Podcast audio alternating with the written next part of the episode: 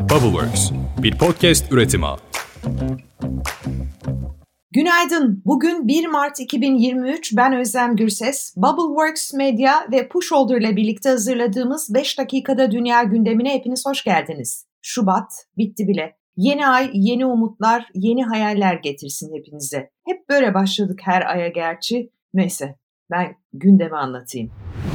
Memleketin her köşesini sarsan depremler devam ediyor. Kayseri'nin İncesu ilçesinde dün saat 18.16'da 4,4 büyüklüğünde bir deprem daha meydana geldi. Sabah saatlerinde de Kahramanmaraş'ta artçı şoklar yaşanmıştı. AFAD son 23 günde 10.000'in üzerinde sarsıntı kaydedildiğini açıkladı.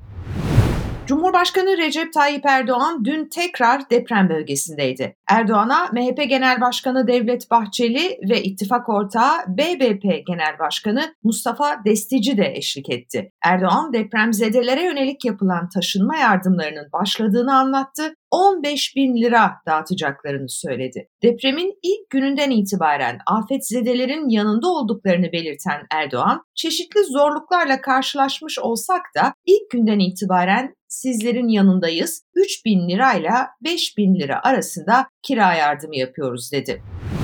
Aynı dakikalarda kameraların görmediği bir başka noktadaysa MHP Genel Başkanı Devlet Bahçeli ile depremzede vatandaşların tartışması yaşanıyordu. Cumhurbaşkanı Erdoğan'a Elbistan il olsun diye bağıran vatandaşlara öfkelenen Devlet Bahçeli sabote etmeyin diye müdahale etti. Depremzedeler de yanıt verdi. Ziyaretini sabote etmeye hakkınız yok. Sessizlik olacak.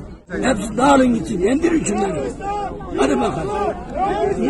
Sayın Devlet Bey, biz 2009'da Cumhurbaşkanımıza yaptık yapacağımızı. Yaptık. Memleket bitti. Halk göçüyor. Deprem bölgesinde yaşanan bu gerginliğin bir başka iz düşümü de Elazığ'da vardı. Jeofizik Yüksek Mühendisi Prof. Övgün Ahmet Ercan, sosyal medya paylaşımındaki iddiaları üzerine başlatılan bir soruşturma kapsamında Elazığ'da gözaltına alındı. Profesör Övgün Ahmet Ercan gece boyunca Malatya Emniyet Müdürlüğü Siber Suçlarla Mücadele Biriminde tutuldu. Bu arada İstanbul'daki evinde de polis araması yapılmaktaydı. Ahmet Ercan ifadesinin ardından adliyeye sevk edilecekti. En azından biz kayda girdiğimizde hala Malatya'da gözaltında tutuluyordu. Soruşturmanın gerekçesi ise Ercan'ın ilk 2 gün asker inmediği için korumasız kadınlara tecavüz edilmiş şeklindeki tweetleri. Bu paylaşımlar halkı kin ve düşmanlığa tahrik suçu kapsamında ele alınıyor. İstanbul'da depreme dayanıksız olduğu tespit edilen hastaneler boşaltılıyor. Önce Cerrahpaşa Üniversitesi Hastanesi'nin bir bölümü taşındı. Şimdi de Kağıthane Devlet Hastanesi ve Balta Limanı Hastanesi için tahliye kararı alındı. Ayrıca Şehircilik ve Çevre Bakanı Murat Kurum da İstanbul'da 1,5 milyon konutu taşıyacağız açıklamasını yaptı. Deprem bu boyutuyla zaten var olan barınma krizini de iyice kalıcı hale getirdi. Ankara'da yaşanan göçle birlikte kentte satılık ve kiralık evlerin değerlerinde fahiş artış yaşanıyor. Ankara Cumhuriyet Başsavcılığı konuya ilişkin bir açıklama yaptı ve il genelinde satış ve kira bedellerinin arttığına yönelik şikayetlerin ardından soruşturma başlatıldığını duyurdu.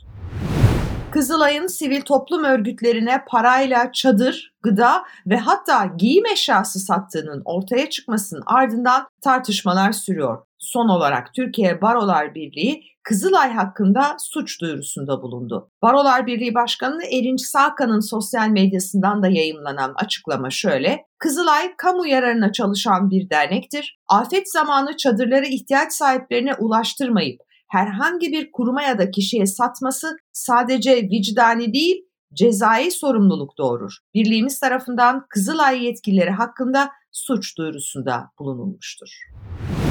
Ekonomiye bakalım hızlıca. Meclis Genel Kurulu EYT yasa teklifinin görüşmelerini dün gece başlattı. Kanun teklifinin bu hafta içinde yasalaşması bekleniyor.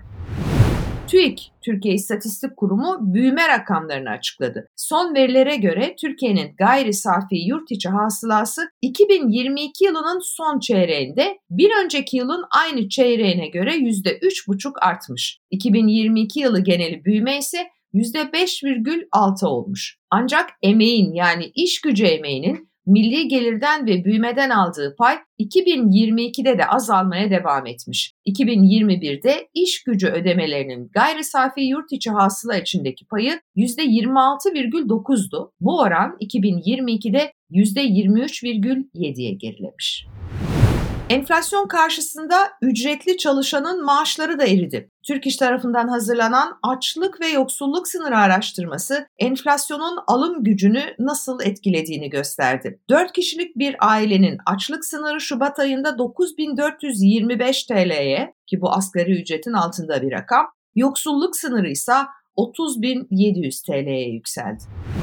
Kahramanmaraş'ta meydana gelen depremler nedeniyle seçimlerin Yüksek Seçim Kurulu eliyle erteleneceği söyleniyordu. YSK'dan konuyla ilgili kritik bir açıklama geldi. TİP'in konu hakkındaki sorusuna yanıt veren YSK, savaş haliyle ilgili meclis kararı dışında seçimlerin ertelenmesinin mümkün olmadığını vurguladı. Yani Türkiye İşçi Partisi'nin soru önergesine verilen bu yanıtta YSK diyor ki, benim seçimleri erteleme yetkim yok.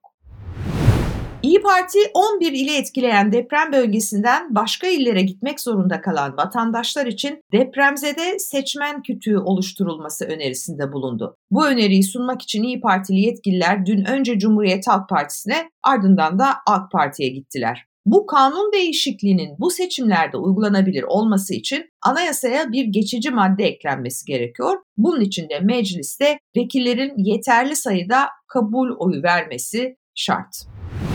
HDP, Maraş depremi sonrası gelişmeleri değerlendirmek üzere seçim koordinasyonunu toplayacak. Merkez Karar Yürütme Kurulu'nda depreme ilişkin bir siyasi tutum belgesi hazırlama kararı da alan parti, toplantıda aday çıkarma tutumunu da bir kez daha gözden geçirecek. Bu arada yarın büyük gün, Millet İttifakı ya da diğer adıyla Altılı Masa ortak aday belirlemek amacıyla bir araya geliyor. Herkes ismin açıklanıp açıklanmayacağını merak ediyor. İYİ Parti sözcüsü Profesör Kürşat Zorlu'yu dinleyelim. 2 Mart'ta Millet İttifakı 13. Cumhurbaşkanını belirleyecek, bu iradeyi gösterecek ve en kısa zamanda da bu iradenin ortaklaşmasıyla bunu milletimizle paylaşacağız. Duydunuz işte, aday belli olsa da kamuoyuna duyurulması biraz daha zaman alabilir. Bugün bir de AK Parti grup toplantısı var. İlk defa ziyaretçi yasağıyla gerçekleşecek olan toplantıda AK Parti Genel Başkanı Recep Tayyip Erdoğan'ın seçim tarihini açıklaması bekleniyor. Son olarak İran'a bakalım. İran'da Mahsa Amini'nin polis tarafından darp edilip ölmesi sonrası başlayan gösterilerde rejim kız öğrencilerin okullarda bir araya gelmemesi için her yolu deniyor. Kum'daki bir lisede 650 kız öğrencinin bu nedenle kasten zehirlendiği ortaya çıktı. Olayı doğrulayan İran Sağlık Bakanı Yunus Pahani soruşturma açtıklarını söyledi ve anlaşılan o ki bazıları tüm okulların, özellikle de kız okullarının kapatılmasını istiyor dedi. İşte dünyanın hali. 5-10 dakikalık kısa özette dinliyorsunuz ve kendi kendinize düşünüyorsunuz, tıpkı benim gibi. Nasıl bir döneme denk geldik arkadaş? Yarın sabah görüşünceye dek. Hoşçakalın. Bubbleworks, bir podcast üretimi.